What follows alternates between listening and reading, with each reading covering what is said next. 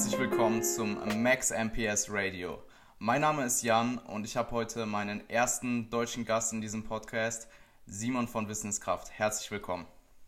Vielen Dank für die Einladung. Ja, kein Problem. Bevor wir aufs eigentliche Thema eingehen, was wir für heute geplant haben, wollte ich dich kurz fragen, wer du bist, was du machst, für die, die dich nicht kennen und was ist Wissen ist Kraft? Also ich bin Simon von Wissen ist Kraft. Ich bin quasi CEO der Webseite wissenistkraft.de. Ich bin Autor, sprich ich schreibe Artikel, sowohl für meine eigene Seite wissenistkraft.de, aber auch für zum Beispiel Esia Sports, wem das ein Begriff ist, habe ich Artikel geschrieben, für Team Andro, da war ich involviert.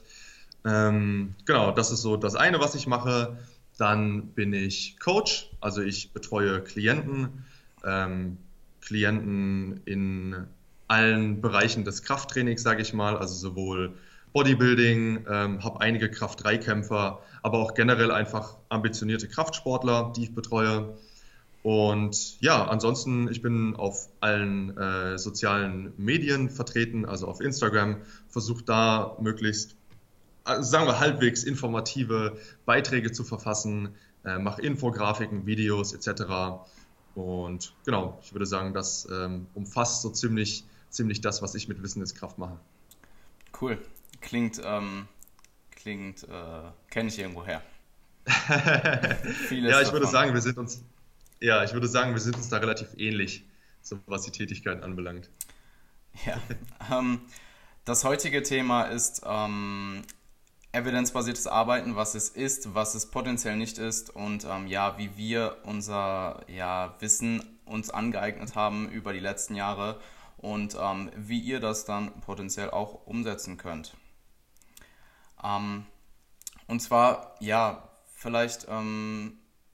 Erklären wir uns erstmal gegenseitig, was unsere eigene Definition von evidenzbasierten Arbeiten, vor allem in unserer Tätigkeit ist. Und ja, das wäre meine erste Frage quasi an dich. Ja.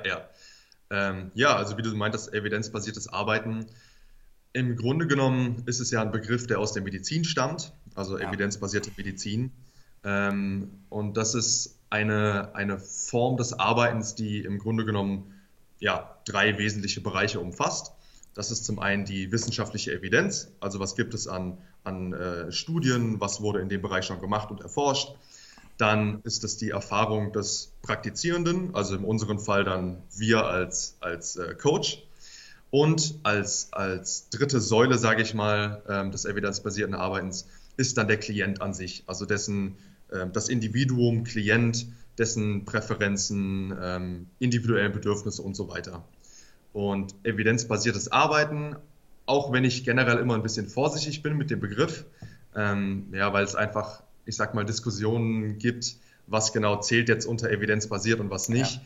Ja. Aber für mich fällt darunter im Grunde genommen die Erkenntnisse aus dem aktuellen Forschungsstand in den Kontext des jeweiligen Klienten zu übertragen und dann in der Praxis anzuwenden. Also wenn man sich zu irgendeinem Thema, sagen wir zum Beispiel Ernährung, schaut man sich, okay, was gibt es in der Wissenschaft zu diesem Thema an Erkenntnissen? Und dann schaut man, wie man diese Erkenntnisse in der Praxis für den jeweiligen Klienten praktisch umsetzen kann. Genau, das wäre meine Definition des Ganzen. Wie ist es bei dir?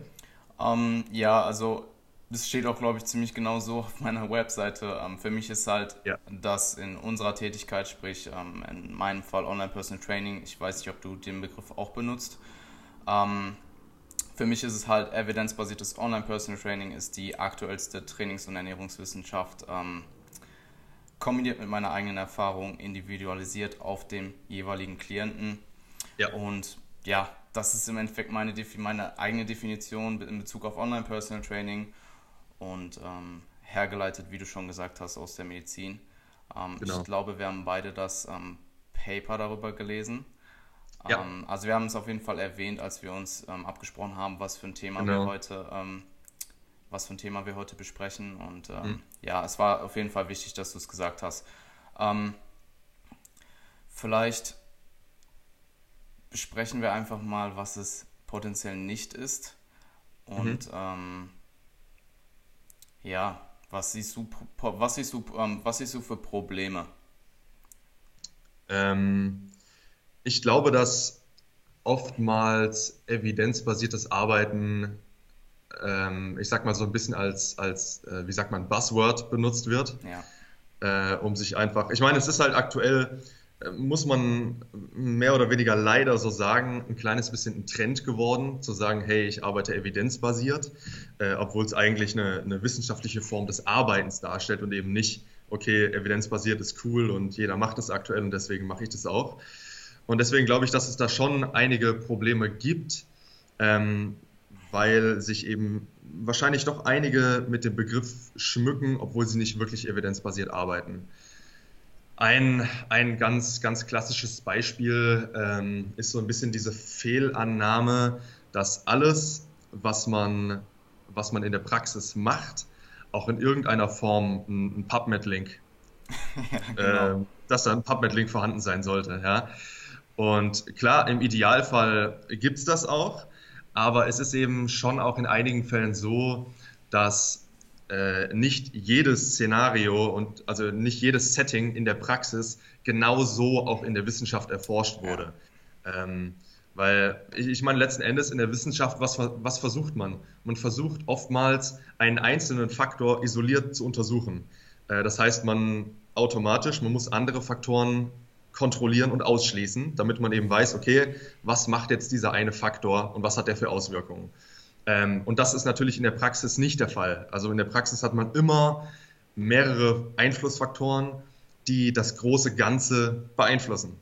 Und genau. Dementsprechend ist man da sehr oft Situationen konfrontiert, bei denen man eben vieles berücksichtigen muss, was es so exakt 1:1 eben nicht in irgendwelchen Studien gibt. Also das ist zum Beispiel so eins, glaube ich, was oft ein bisschen fehlinterpretiert wird, was evidenzbasiert bedeutet. Ne? Oder wie siehst du das? Ja, auf jeden Fall. Also es ist halt nicht nur die Wissenschaft, sondern Erfahrung und Individualisierung.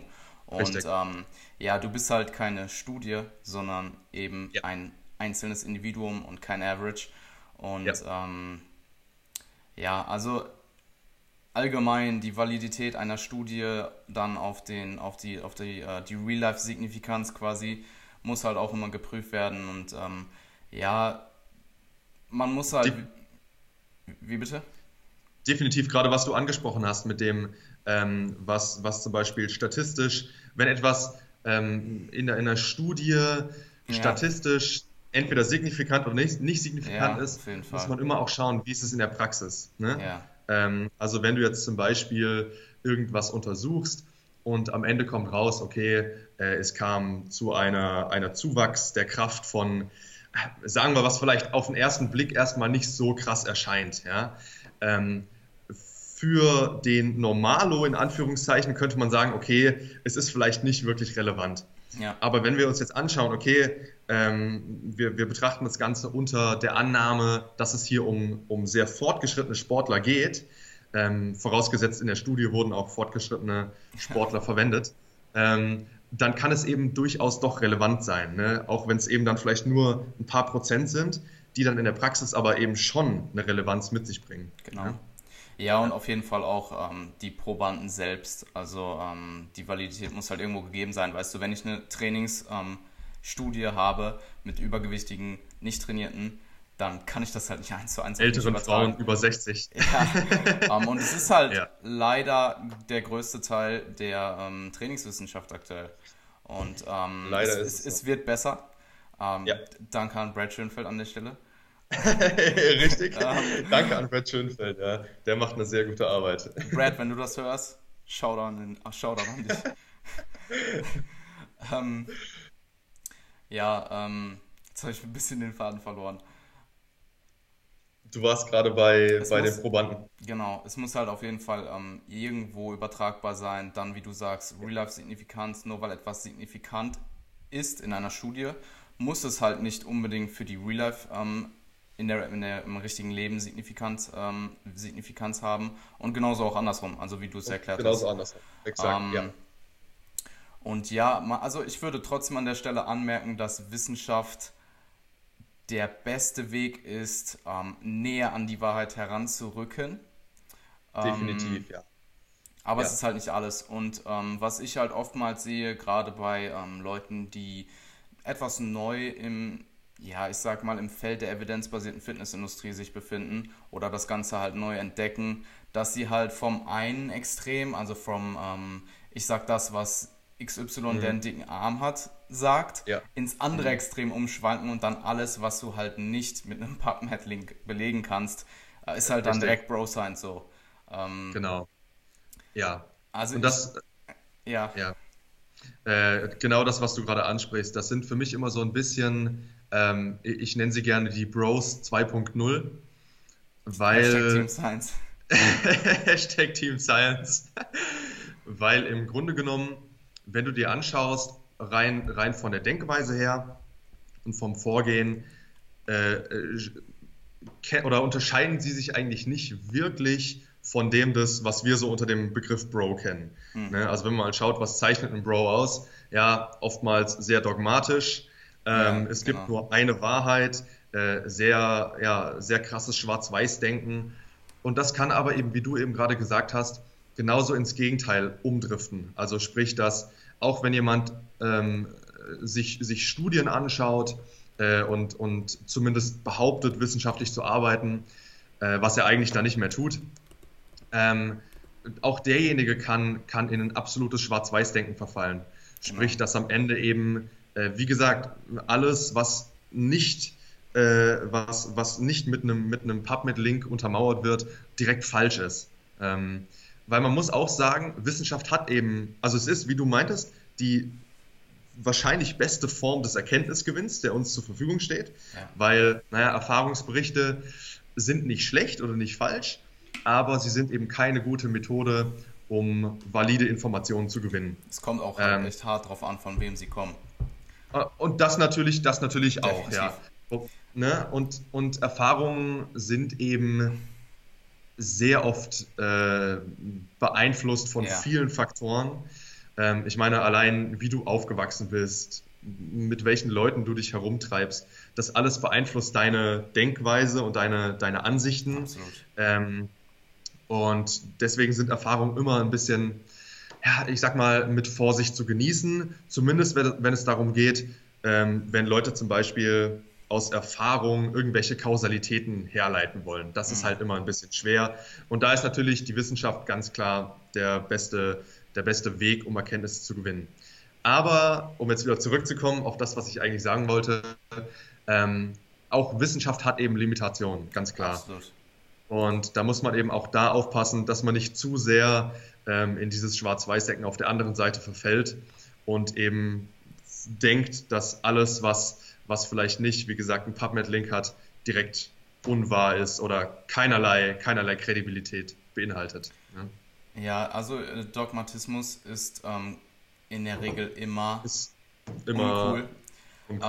Schwarz-Weiß-Denken, ja, also das Schwarz-Weiß-Denken, das Problem ist halt, es ist oftmals die graue Mitte. Und viele Leute betrachten halt auch nicht den ganzen Kontext der Evidenz, sondern nur eine Seite, die sie halt in der Regel geiler finden, um es mal auf Deutsch auszudrücken.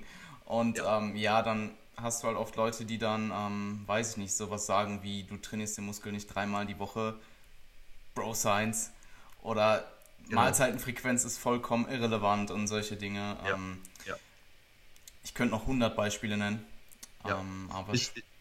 Ich finde, da ist immer ein super Beispiel das ganze If It Fits Your Macros, dieses Monster, wie es manchmal so genannt wird, was da entstanden ist, wo Leute Dinge herausziehen oder auch hereininterpretieren, was das Ganze ist, was es eigentlich nie sein sollte. Ne? Also wenn man mal so ein bisschen die Entstehungsgeschichte dieses Begriffs zurückverfolgt und was eigentlich gemeint war und was dann entstanden ist daraus. Man sieht halt, die Leute driften gerne von dem einen Extrem, ich muss immer clean essen und Zucker ist böse und was weiß ich alles, zu dem anderen Extrem nach dem Motto, wie viel in Anführungszeichen Junkfood kann ich in meine 3000 Kalorien und die Makroverteilung rein reinpassen, sozusagen. Ne? Wie kommt es eigentlich, dass du nie Eis isst, Simon? Gestern gab es Ben & Jerry's. Oh ja. Ja, also ich muss dir sagen, ich war eine Zeit lang... Ich habe das alles selbst mitgemacht. Ich bin vom Bro in den Science Bro gedriftet. Ja. Und ja, jetzt, man findet halt die gute Mitte irgendwann, vorausgesetzt man bleibt halt am Ball und informiert sich weiter. Und ja, also es gibt halt wirklich Leute, die dann sagen, hey, ich sehe dich immer nur in Anführungsstrichen gesund essen. Mhm. Ja. Clean Eating? Ja, clean Eating, ja. Du hast es gerade schon gesagt. Science? Ja, du hast es gerade schon gesagt. Clean Eating. Ja. Und ja, oder auch so Sachen wie, warum trinkst du einen Shake nach dem Training so? Ja. Ja, das ist es halt. Ne? Auch ein sehr gutes Beispiel, ja, absolut. Was wieder zeigt, dass Leute, ich sag mal so ein bisschen das Große und Ganze nicht mehr betrachten, sondern sich eben ja sehr so ins Extrem stürzen. Ne? Ja. Weil klar, also gerade wenn wir das Thema ganz kurz vielleicht ansprechen wollen, generell Nährstofftiming ist definitiv keine Priorität in der Ernährung, wenn es darum geht, jetzt seine Körperzusammensetzung oder seine Leistung zu verbessern. Aber es ist eben auch nicht so, dass es absolut aber Bullshit wäre und überhaupt keinen Effekt hätte. Es ist halt nur so, dass der Effekt im Vergleich zum Beispiel zur Kalorienbilanz ein komplett geringfügiger ist. Aber es heißt eben nicht, dass es deswegen sofort überhaupt keine Relevanz mehr hat. Ja. Und ich glaube aber auch, und da glaube ich vielleicht immer so ein bisschen als Gute im Menschen, dass mit mehr Erfahrung in dem Bereich viele auch ein bisschen von diesem Extremum wegkommen. Weil ich glaube, je länger du dich damit befasst, desto mehr wird dir auch klar, wie viel du eigentlich nicht weißt und dass vieles doch deutlich komplizierter ist, als man denkt. Und dass es eben in den wenigsten Fällen mit der Aussage, so und so ist es und so ist es nicht, getan ist. Ja, und man sieht halt dann auch wirklich, wer hat die Daten wirklich gelesen und wer nicht. Weil ich glaube, Alan hat sogar in dem Review geschrieben, dass sie selber noch ihren Shake trinken. Ja. Einfach nur, weil es ist halt super praktisch. Also ich trinke nach dem Shake, ich trinke nach dem Training einen Shake. Und dann ist halt erstmal für 3-4 Stunden Ruhe.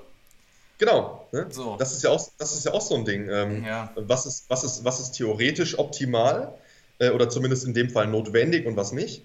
Und was ist aber praktikabel? Ja. Ne? Das ist ja auch immer noch so ein Ding. Gerade wenn es dann zum Beispiel auch Einfluss auf deine, wie sagt man, Adherence, deine Beständigkeit hat. Ja, auf jeden Fall. Ne? Adherence ist ja, weißt du, wenn du eine bestimmte Sache nicht beständig umsetzt, dann bringt dir ja der optimalste Approach nichts.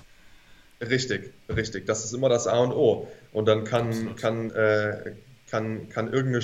mit irgendeiner Studie kommen, die sagt, es ist aber so und so vielleicht besser. Selbst wenn das, was du machst, vielleicht nicht 100% optimal ist es definitiv besser, das nicht ganz so Optimale dauerhaft zu machen.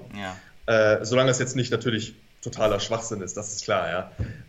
Aber das ist besser, was nicht ganz Optimales dauerhaft zu machen, als das theoretisch Optimale in 30% der Fälle. Ne? Ja, definitiv. Ja. Du hast es schon ganz gut getroffen. Man merkt irgendwann, also das habe ich weiß nicht, ob du das auch hast, aber man merkt irgendwann, wie viel man nicht weiß. Mhm. Also jeden Tag. Ja, und bis man dann wieder auf so ein Level kommt, wo man halt doch schon sehr selbstbewusst mit seinem Wissen umgeht, finde ich, vergeht halt einfach einige Zeit. Und ich habe im März 2016 die SBS Academy angefangen und zu der Zeit habe ich schon, also zu der Zeit fast ausschließlich 3DMJ, aber schon bestimmt für ein halbes Jahr sehr, sehr, sehr viel Dinge konsumiert. Also sehr, sehr viele Artikel, nahezu jedes Video von den, damals noch nur Jungs. Und es vergeht eine bestimmte Zeit, bis man irgendwo auf einem, ich sag mal, ich will nicht, ja, es klingt blöd, wenn ich das jetzt sage, aber bis man halt ein bestimmtes Kompetenzlevel erreicht hat. Und ich denke, dieses Mindset, dass man immer weiter lernen sollte und dass man nie ausgelernt hat, dass man immer irgendwo etwas hat, was man nicht weiß, ist unfassbar wichtig, um halt auch nicht auf die Stelle zu treten. Und das ist auch meine Pflicht, die ich irgendwo meinen Klienten verspreche, dass ich mich als Coach halt auch weiterentwickle. Und wenn es neue Daten gibt, dass ich definitiv gewillt bin, auch meine Meinung zu ändern. Also ich finde zum Beispiel, das ist auch eine Sache, die ich bei Dr. Mike Israetel gesehen habe, dass er durchaus gewillt, seine Meinung zu ändern. Ja. Und halt nicht auf seinem auf seinem Bias quasi zu treten und dann für immer darauf zu verharren, und wenn du ihn dann mit Daten konfrontierst, die das Gegenteil behaupten, dass du dann halt nicht gewillt bist, deine Ansicht zu ändern. Ja, und, auf jeden Fall. Und letzten Endes umfasst das ja wieder evidenzbasiertes Arbeiten. Absolut. Nämlich sich an dem aktuellen wissenschaftlichen Körper zu orientieren. Ne? Und eben nicht, wie du sagst, an Meinungen oder an Dogmen festzuhalten, weil sie vielleicht bequem sind für einen selbst, ne? Weil man es immer so gemacht hat und deswegen daran festhält. Ja, es ist halt oftmals so, dass bestimmte Leute, die dann auch, sagen wir mal, einen bestimmten Bekanntheitsgrad haben, dann halt einfach ihr Ego es auch nicht zulässt, eine bestimmte Sache, eine bestimmte Ansicht zu verändern und halt zuzugeben, dass man vielleicht nicht unbedingt falsch lag, weil es kann ja sein, dass zu dem Zeitpunkt, wo du die Ansicht hattest, dass die Daten einfach anders waren, aber dass du halt potenziell Infos veröffentlicht hast, die nicht mehr zu 100% stimmen, und wenn du dann auf der Stelle trittst, dann ist das eigentlich... Ja, du verhinderst deinen eigenen Wachstum.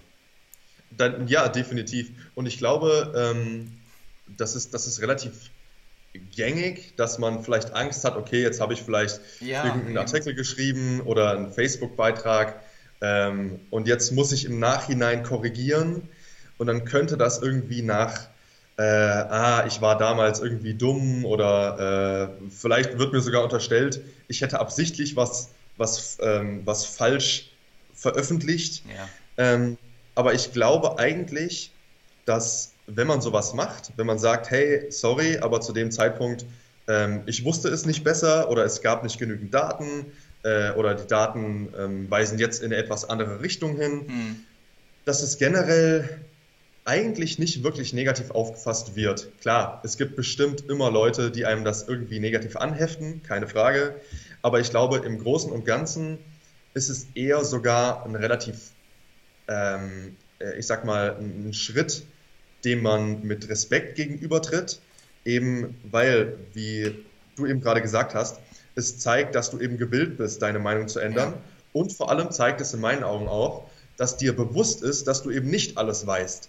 Ne? Ja. Und ich finde, da erkennt man auch immer ganz schön Leute, oder man kann schön Leute unterscheiden, die wirklich, also nicht immer, aber ich würde mal sagen, es ist ein guter Indikator, um Leute zu unterscheiden, die wirklich eigentlich was wissen, und Leute, die eigentlich vielleicht nicht so viel wissen, aber sich dann quasi,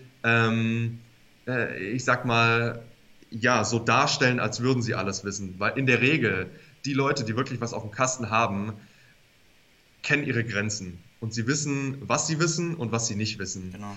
Und oftmals sind es die am lautesten schreien und sich am allwissendsten hinstellen, die oftmals eigentlich am wenigsten wissen. Ne? Und das vielleicht auch so gerade für die Zuhörer als etwas, worauf man achten kann, ist, dass wenn man jemandem gegenübertritt, der meint, er wisse alles und habe auf alles eine Antwort und nur so, wie er es macht, ist es richtig, ein bisschen vorsichtig sein. Ja, also ich denke, es ist oftmals einfach so ein Ego-Ding, dass Leute nicht zugeben wollen, wenn sie falsch lagen. Und was du auch gesagt hast, dass es immer Leute gibt, die dir das dann die dir das negativ anheften, wenn du deine Meinung änderst oder deine Ansicht zu etwas. Ja. Aber das sind dann halt auch in der Regel die Leute, die es nicht verstanden haben. Dass es halt, es wird halt immer neue Erkenntnisse geben. Und das sind halt auch so Sachen, ich probiere halt, wenn ich Informationen rausbringe, ich probiere nie etwas, ich probiere mit meinen Formulierungen halt sehr vorsichtig zu sein, weißt du. Ich sage selten, so und so ist es, sondern wenn ich mir sehr, sehr sicher in einem Thema bin, dann sage ich so etwas wie, es ist sehr wahrscheinlich das. Richtig. Oder, richtig. Ja, solche Dinge halt. Es könnte so sein. Ja, dass, ja. Es ist unwahrscheinlich, dass es nicht so ist. Und das ist halt richtig. Genauso wie mit dem, zum Beispiel mit dem ganzen, mit der ganzen Süßstoffthematik. Wir wissen zum Beispiel, dass, jetzt mal als Beispiel, dass Aspartam ziemlich safe ist. Und es gibt aber keine Studien über Jahrzehnte. Also zumindest ist mir das jetzt nicht bewusst. Und hey, vielleicht finden wir in 30, 40, 50 Jahren raus, vielleicht sterben wir doch alle früher. Vielleicht ist es doch nicht so cool, ja. Es ist halt nur sehr, sehr, sehr unwahrscheinlich. Und genau. Ja. Ja, ich wollte die Wissenschaft entwickelt sich weiter. Es ist, ne, es bleibt nie stehen. Und ich finde, man sieht es allein schon daran, wenn man zum Beispiel mal sich anschaut oder wenn man ein bisschen die Journals durchblättert, die monatlich erscheinen, wie viele neue Studien es jeden Monat gibt. Da wird schon relativ viel gemacht und allein das sollte, finde ich, zeigen, dass die Wissenschaft nicht stehen bleibt und man selbst es dementsprechend auch nicht tun sollte. Absolut. Und ich habe zum Beispiel auch kein Problem damit, wenn ein Klient mich etwas fragt zu einem Thema, wo ich nicht zu 100% sicher drin bin und ich einfach keine Antwort weiß, die ich mit sehr viel Selbstbewusstsein rausgeben will, dann sage ich, hey, ich weiß es gerade nicht. Ich müsste mich erst nochmal näher informieren und vielleicht nochmal nachforschen. Und ja, absolut. Finde ich super wichtig, auch da seine Grenzen zu kennen einfach. Ne? Ja. Und ich meine, wenn du mal schaust, es gibt Wissenschaftler, die beschäftigen sich zum Beispiel Jörn Trommelen heißt er, glaube ich, ein Niederländer. Seine ganze Arbeit, die er macht, oder ich sag mal, der größte Teil seiner Arbeit, dreht sich nur um Protein, um einen Makronährstoff. Ja? Er macht sonst nichts anderes, einen Makronährstoff. Und ich finde, das zeigt eigentlich schon ganz gut, wie komplex jedes dieser einzelnen Themen sein kann oder ist und wie viel man da investieren kann. Und dementsprechend ist es unmöglich zu erwarten, dass man in allem ein Experte ist. Es geht einfach nicht. Und da, wie gesagt, seine Grenzen zu kennen, finde ich super wichtig. Und auch bereit sein zu sagen, hey, sorry, ist nicht mein Expertengebiet. Ich kenne Leute, die kennen sich besser aus. Frag vielleicht da mal nach. Ne? Ja, absolut. Ich weiß zum Beispiel auch, dass Martin McDonald irgendwo in sein... Ich glaube, er hat sein... Ja, ich will eigentlich nichts Falsches sagen, aber ich glaube, dass er seinen Undergraduate im... Trainingsbereich gemacht hat und dann erst später in die Ernährung gegangen ist, weil er halt gemerkt hat, so, hey, Training interessiert ihn halt alles schon. Ich bin, an der Stelle Disclaimer, ich bin mir nicht ganz sicher, also wenn es nicht so ist, dann habe ich nichts gesagt. Du Scharlatan. Nee, du Scharlatan. Unfollow. Unfollow, ja. Dass er sich halt irgendwann entschieden hat, hey, ich will mich mehr auf die Ernährung konzentrieren und konzentriere mich halt nur noch auf Ernährungswissenschaften und weniger auf Trainingswissenschaften. Habe dort zwar auch meine Expertise, aber die ist halt nicht nahezu hoch wie in der Ernährung und dort gibt es halt dann einfach viel kompetentere Leute. Und ich finde, als Coach muss man definitiv irgendwo kompetent in beiden Bereichen sein, aber ich habe durchaus Schwächen im Bereich der Ernährung. Das ist auch übrigens ein Grund, warum ich MNU angefangen habe. Und ja, es ist sehr, sehr schwierig, ein Experte, wie jeglicher Experte in beiden Bereichen zu werden. Also ich kenne wirklich wenige. Also mir würden jetzt spontan einfallen Dr. Rick Helms und Dr. Mike Israetel sind ziemlich kompetent in beiden Bereichen, aber auch bei den beiden würde ich sagen, dass sie eher einen leichten Bias in Richtung Training haben. Ja, und ich meine, es kommt ja auch immer noch drauf an, was genau man jetzt als Experte versteht. Also ich meine, als Trainer, als Personal Trainer bist du ja kein Wissenschaftler. Genau. Und das ist auch gut so. Und man soll sich auch nicht dann hinstellen, als wäre man einer, weil man ist es einfach nicht. Ja? Als Personal Trainer bist du Trainer und auch wenn du evidenzbasiert arbeitest, hast du eben da deine Limitationen. Und du veröffentlichst keine Studien und stehst nicht im Labor und erforschst da etwas. Von daher, ja, jeder hat einfach seine Grenzen und auch, wie du sagst, sicherlich ein Eric Helms oder ein Mike Israetel haben auch ihre Kernkompetenzen und dann eben Bereiche, wo sie vielleicht auch woanders nachfragen. Ne? Wobei, also ich habe ja viele der Top-Experten, in Anführungsstrichen, für die, die es hören, persönlich kennengelernt. Und es ist halt zum Beispiel so, dass ein Alan Aragon sagt, hey, ich weiß vielleicht ein paar Sachen über Training so, aber wenn ihr da mehr wissen wollt, geht zu Brad. Und genauso ist es halt andersrum, also vice versa. Exakt. Und man muss sich einfach bewusst sein, was man weiß und was man nicht weiß. Ich denke, das trifft es ganz gut. Und was du gesagt hast, dass man als Coach kommt ja dann auch nochmal die Coach-Komponente dazu. Sprich, ich würde sagen, unsere dritte Expertise ist halt nicht nur Training und Ernährung, sondern halt auch das Coaching an sich. Wie fasse ich das sozusagen? Was ziemlich wichtig ist, by the way. Also mein Job besteht nicht daraus, Makros rauszugeben und Trainingspläne zu schreiben, sondern eigentlich mehr um das Coaching. Und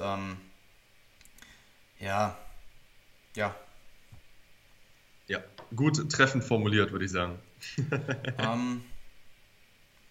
Cool, hast du da noch irgendwas hinzuzufügen an der Stelle? Nicht wirklich, ich würde vielleicht nur das, wobei wir vielleicht auch später nochmal drauf eingehen kurz, aber jetzt an dieser Stelle vielleicht als kleine Zusammenfassung, gerade dieses zu wissen, was man weiß und sich einfach bewusst sein, dass man vieles nicht weiß, glaube ich, ist eines der wichtigsten Sachen, die man sich aneignen kann, weil es hält einen auch davon ab, Quatsch zu machen. Ja.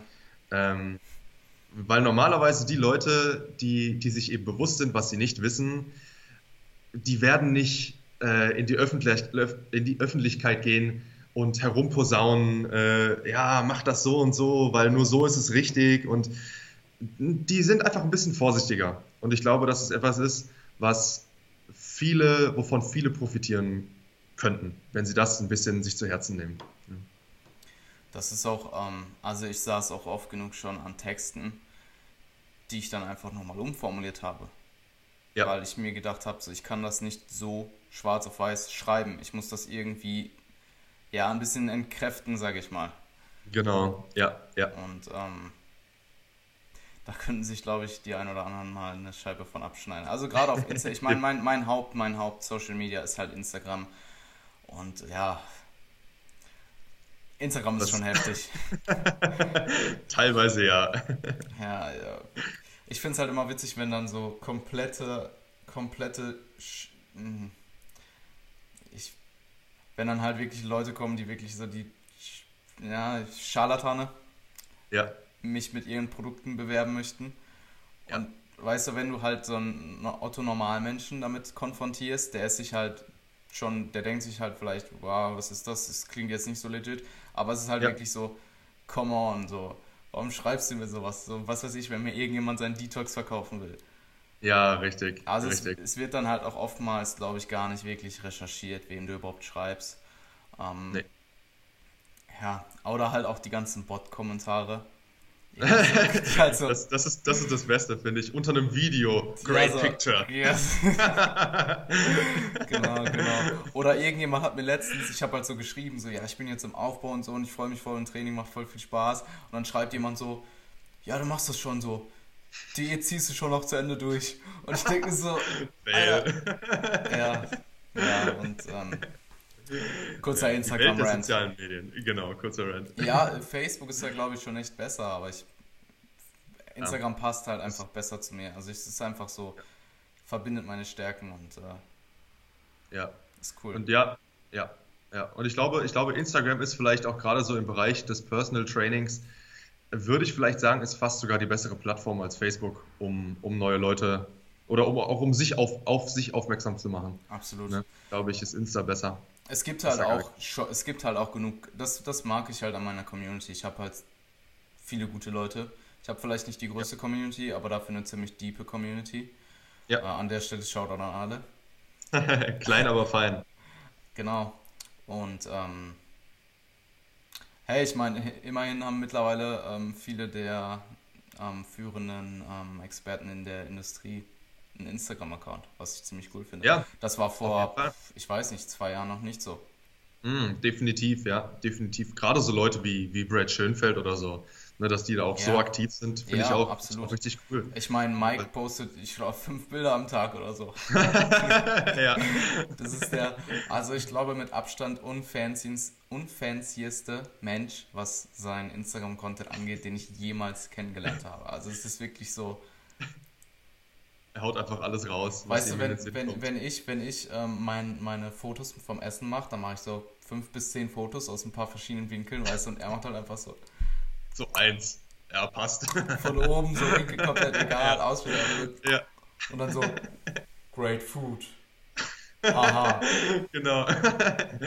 Ja, das stimmt. Aber dafür haut er dann halt auf Facebook teilweise artikellange Posts raus. Also, ja. Eben. Muss sich auch irgendwo die Waage halten. Ein bisschen Info brauchst du natürlich schon. Genau. Sollen wir vielleicht auf das Thema überleiten, wie wir uns unser Wissen angeeignet haben? Ja. Und ja, wie lernt man Wissenschaft zu interpretieren? Wie lernt man überhaupt Studien zu lesen? Vielleicht können wir da auch kurz drauf eingehen.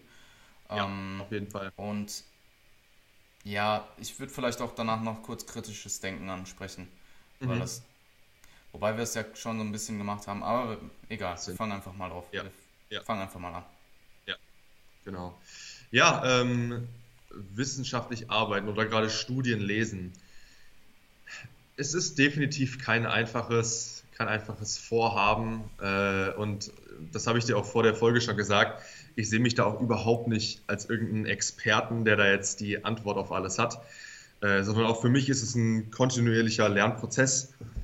Und auch da lerne ich immer mehr Sachen dazu und werde von Mal zu Mal besser. Ja. Also das schon mal vorneweg, es ist ein dauerhafter Lernprozess. Disclaimer, das gilt auch für mich.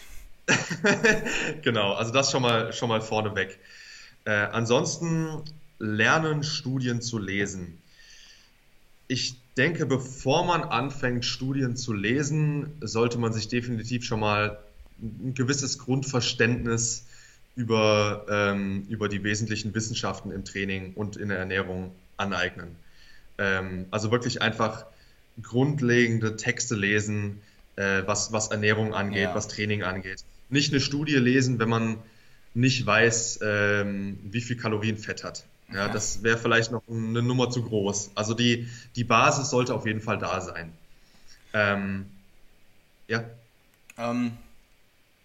Ich wollte dich eigentlich nicht unterbrechen, aber an der Stelle ist es halt auch, also ich glaube, ein Orthonormalmensch in Anführungsstrichen kann auch gar keine Trainingsstudie lesen, weil er kennt halt die ganzen Begriffe nicht. Eben, genau, ne? Und da sollte halt auf jeden Fall schon mal zumindest ein gewisses Grundniveau da sein. Genau. Weil ansonsten liest man das und versteht halt echt gar nichts. Ne?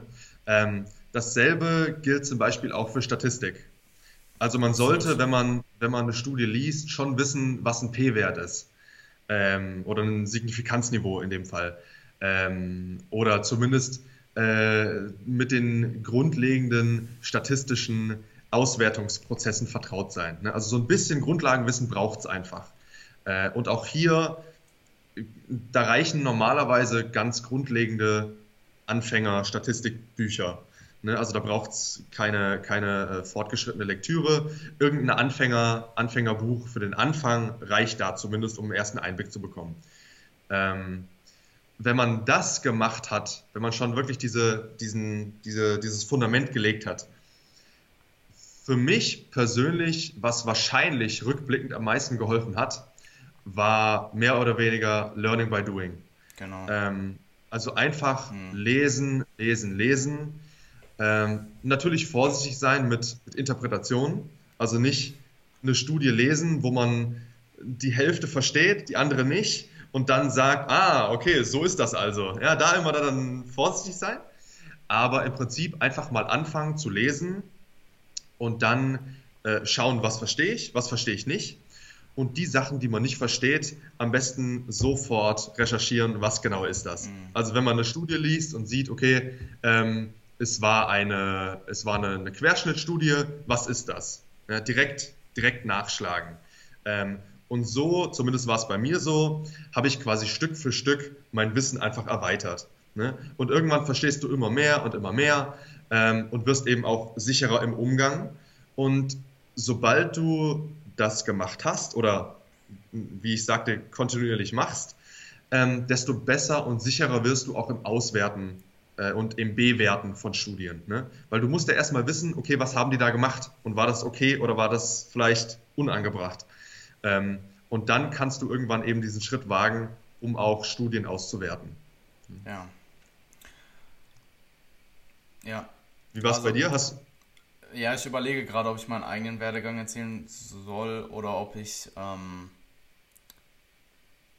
erzählen soll, wie ich es jetzt im Nachhinein vielleicht eher gemacht hätte. Also was du gesagt hast, was super, super wichtig ist, ist erstmal sich ein allgemeines Grundwissen anzueignen. Ich denke, da eignen sich Textbücher auch einfach sehr gut. Also, richtig, ganz grundlegende Textbücher. Ja. Textbücher. Dann, also das Problem ist halt, du kannst auch sehr, sehr viel lernen, indem du halt wirklich guten Leuten folgst. Das Problem ist halt, wenn du nicht weißt, wer gute Leute sind. Genau. Und dann sind wir wieder beim Grundverständnis. Ja. Das brauchst du einfach, um da eine Bewertung treffen zu können. Also ich meine, im Endeffekt, es ist nicht gut, einem einzigen Individuum zu folgen, weil eben jeder dieser Leute hat irgendwo, auch wenn der Bias nicht so hoch ist, wie jetzt bei jemandem, der vielleicht nicht so gut arbeitet, aber die haben halt alle ihren leichten Bias. Und wenn du nur einer Person folgst und einfach dogmatisch alles übernimmst, was diese Person sagt, dann ist das halt grundsätzlich auch nicht sehr gut. Es kommt halt darauf an, wer es ist. Ja, also es kann schlechter oder besser ausfallen, sagen wir es mal so. Ja, auf jeden Fall. Also ich würde sagen, grundlegendes Wissen anzueignen ist super. Darauf kann man dann eventuell schließen, wer schon mal wirklich ein kompletter Scharlatan ist, um es mal auf Deutsch zu sagen, und wer halt potenziell gut ist von den Guten. Ja. Und also ich denke, Research Reviews sind auch ein super Anfang, um allgemein erstmal zu lernen, was sind Statistiken, was sind die einzelnen, was bedeuten die einzelnen Begriffe, wie ist eine Studie aufgebaut, was sind Sachen, auf die man achten muss, was sind Sachen, auf die man potenziell nicht machen müsste, aka Abstract lesen und das war's. Und ich überlege halt ehrlich gerade, was wäre so der in Anführungsstrichen optimale Weg und was ist mein eigener Weg, weil bei mir war es so, ich habe halt relativ schnell die SBS Academy angefangen und sie hatten dort halt eine ganze Lektüre darüber. Ja. Es klingt jetzt, eine ganze Lektüre ist eigentlich gar nichts, aber sie hatten halt eine ganze Lektüre, in der Helms halt komplett runtergebrochen hat, wie eine Studie aufgebaut ist, was die einzelnen Begriffe bedeuten. Und dann haben sie halt im Verlauf des Kurses, sind sie immer weiter darauf eingegangen, haben halt einzelne Studien erwähnt und haben die dann auch nicht komplett runtergebrochen, aber halt die relevanten Themen. Genau das gleiche war bei MNU auch der Fall. Ich glaube, dort war es mehr in-depth noch. Und ich denke, zum Beispiel bei dir auch, du hast es bestimmt auch im Studium gelernt, oder nicht? Ja, teilweise. Also man muss sagen, zumindest bei mir im Studium, es war jetzt nicht so, dass wir uns eine Studie angeschaut haben und sind die durchgegangen und haben die analysiert oder so. Das war leider nicht der Fall. Aber klar, generell, also erstmal wissenschaftlich arbeiten war ein großes Thema. Statistik auch, worüber ich sehr froh bin, dass ich das an der Uni hatte und auch noch habe, weil ich finde es okay, also das Thema ist okay, wäre jetzt nicht gerade etwas, was ich Vollzeit machen wollte, aber für mich war es insofern dann schon positiv, weil ich mich damit befassen musste. Ne? Ja. Und wenn du es eben, ich sag mal, auf freiwilliger Basis machst, könnte es vielleicht mal passieren, dass man sagt, ja komm, was die gemacht haben, das passt schon, wird schon richtig sein und das war's dann. Und da hat die Uni definitiv auch geholfen, keine Frage, aber was du gerade angesprochen hast mit dem gerade Research Reviews, finde ich eine sehr gute Lernmethode, um einfach zu sehen, wie machen es denn die Leute, die schon lange in der Szene sind, weißt du? Und was man dann auch machen kann, das habe ich auch ab und zu mal gemacht. Ich habe quasi selbst eine Studie durchgelesen, habe die analysiert, habe geschaut, okay, was kam raus, was haben die gemacht, wie würde ich das interpretieren?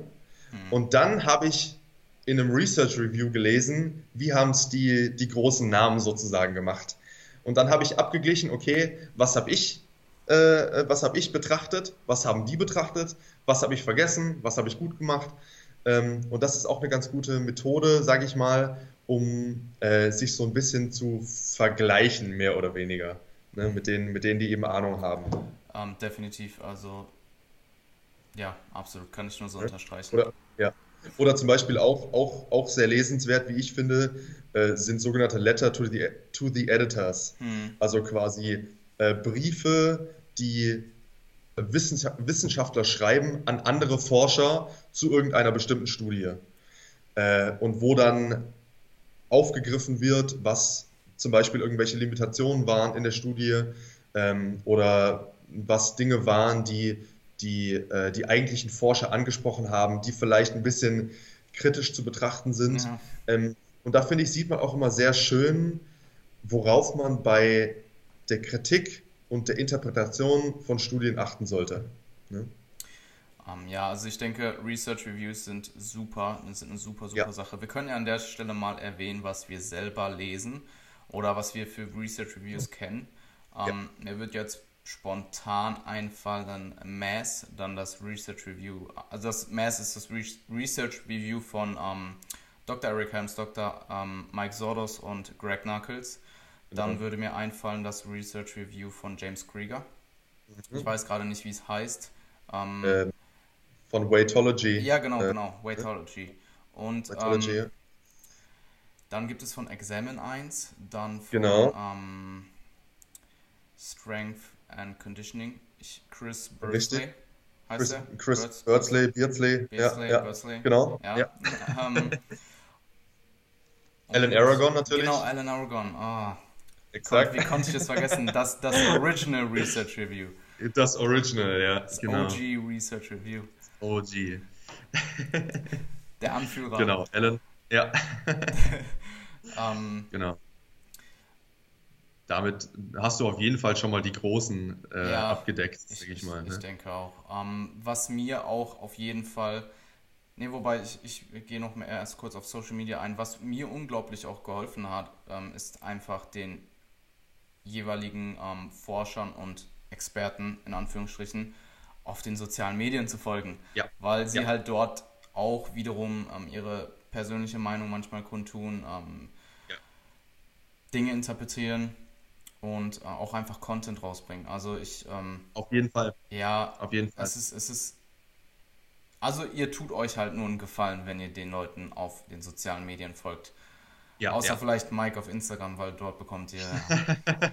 Nacktbilder und Bilder von Essen. Genau. Aber Facebook ist sehr, sehr informativ. Ja, auf jeden Fall. Ansonsten, wo man auch noch gerne folgen kann, ist auf ResearchGate. Absolut. Da bekommt man eben wirklich sofort mit, wenn irgendeine neue Studie publiziert wurde. Genau, das wäre auch eine Adresse, die es wert ist zu folgen. Ne? Und also was mir persönlich auch super viel gebracht hat in meiner bescheidenen Karriere, ist einfach auf die Konferenzen und Seminare zu gehen. Also ich war in den letzten in den letzten 18 Monaten war ich auf über 10 Konferenzen und es hat mir du warst schon viel unterwegs, ne, in der Hinsicht. Es hat mir schon echt viel gebracht. Also es geht nicht mal rein um die Präsentation, sondern halt auch oftmals einfach um die Gespräche mit den jeweiligen Leuten, die halt dort präsentieren, in den Pausen, bei den Q&As. Also klar, die Präsentationen sind super und ich habe in jeder Präsentation immer was gelernt, außer vielleicht die ich jetzt zum 3. Mal geschaut habe. Da ist dann aber also es hat mir unfassbar viel gebracht und auch einfach mit den Leuten zu connecten, viele Leute halt kennenzulernen, die man sonst so aus dem Internet kannte. Ja. Und also es bringt mir jetzt zum Beispiel für vielleicht Leute, die selber Trainer werden möchte, bringt es mir halt unglaublich viel, weil ich habe die Kontakte. Und wenn ich jetzt einen Podcast starte, dann ist es halt kein Problem für mich, die Leute zu fragen, weil ich bin halt kein Stranger mehr. Und definitiv. Es hat mir unfassbar viel gebracht. Ja, und vielleicht auch generell, wo du gerade gesagt hast, dass du die Leute einfach gefragt hast. Ich würde da auch die Leute echt dazu anhalten, wenn ihr irgendwelche Fragen habt zu irgendeiner Studie, zu irgendeinem Thema generell, habt keine Scheu davor, die Leute einfach mal zu fragen. Ja, absolut. Weil normalerweise sind die auch durchaus bereit, auf die Fragen einzugehen. Ne? Also ich hatte schon häufig Fragen, die ich zum Beispiel Greg gestellt habe oder Brad Contreras, genauso, wenn es um Biomechanik geht. Und ich habe wirklich immer eine Antwort bekommen. Jedes Mal. Mhm. Klar, vielleicht nicht innerhalb der nächsten 3 Minuten. Ja, das dauert vielleicht mal 2, 3 Tage. Aber ich habe immer eine Antwort bekommen. Und ich glaube, da muss man vielleicht auch seine eigene Hemmschwelle mal ein bisschen überwinden und ja, einfach mal fragen. Weil normalerweise kriegt man eine Antwort. Ne? Ja, definitiv. Wenn du nicht fragst, dann bist du wieder an dem Punkt, wo du halt eigentlich... Also es ist meistens dann halt auch wieder ein Ego-Ding. Du willst nicht fragen, weil es könnte ja auch... Also ja. Es gibt dann die Leute, die nicht fragen, weil sie denken, ihre Frage ist dumm. Und es gibt die Leute, die nicht fragen, weil ja, es könnte ja ihre Kompetenz ankratzen. Und ich frage wirklich auch in den Podcasts, wenn mir eine spontane Frage einfällt, die ich denke, die interessant sein könnte, dann frage ich sie. Ja, absolut. Also wenn du nicht fragst, dann beschränkst du ja wiederum deine eigene Weiterbildung. Definitiv. Also wenn das Endziel ist, besser zu werden, dann kommt man ums Fragen nicht drum herum. Ne? Ja, und ich finde, wenn du fragst und jemand anderes sieht das, der vielleicht dich als kompetent ansieht, dann sieht er auch wiederum, hey, er weiß auch nicht alles, aber er ist bereit, sich das anzuhören und halt seine Ansichten vielleicht zu ändern deswegen oder halt zumindest sein Wissen zu erweitern. Und Eric hatte dazu irgendwann mal so ein richtig gutes Quote in so einem Instagram-Bild, aber mir fällt das Quote gerade nicht ein, aber es war irgendwie sowas wie, wenn du halt auf deiner Meinung beharrst und wenn du nicht bereit bist, deine Meinung zu ändern, dann hast du bereits beschlossen, deinen Intellekt für immer zu beschränken oder so, irgendwie so halt auf Englisch. Ja. Im Grunde genommen, dann stehst du halt still und kommst nicht mehr weiter. Genau. Und Stillstand ist meh. Der Tod. Vielleicht können wir noch auf andere Quellen eingehen. Also mir hat unfassbar viel geholfen, Podcasts zu hören, einfach weil ich kann halt einen Podcast hören, während ich Auto fahre, ich kann einen Podcast hören im Bus, wenn ich unterwegs bin, wenn ich rumlaufe, wenn ich ich kann es halt in sehr, sehr vielen Situationen hören und jeder, der vielleicht ein bisschen sehr viel Musik hört, wenn er unterwegs ist, tauscht vielleicht mal eine Stunde in der Woche durch einen Podcast aus. Und man kann sich definitiv nur alleine durch Podcasts schon unglaublich viel Wissen aneignen. Und Artikel habe ich früher mehr gelesen als heute. Heute mache ich es in der Regel nur noch, wenn wirklich was rauskommt, was mich sehr brennend interessiert. Aber auch Artikel sind eine super Möglichkeit, sich neues Wissen anzueignen. Vorausgesetzt, die sind dann von guten Leuten geschrieben. Und man hat die Zeit, diese halt zu konsumieren. Ansonsten für jeden, der es professionell machen möchte und nicht weiß, wo er anfangen soll, sind SBS und oder potenziell auch MNU eine super Möglichkeit anzufangen.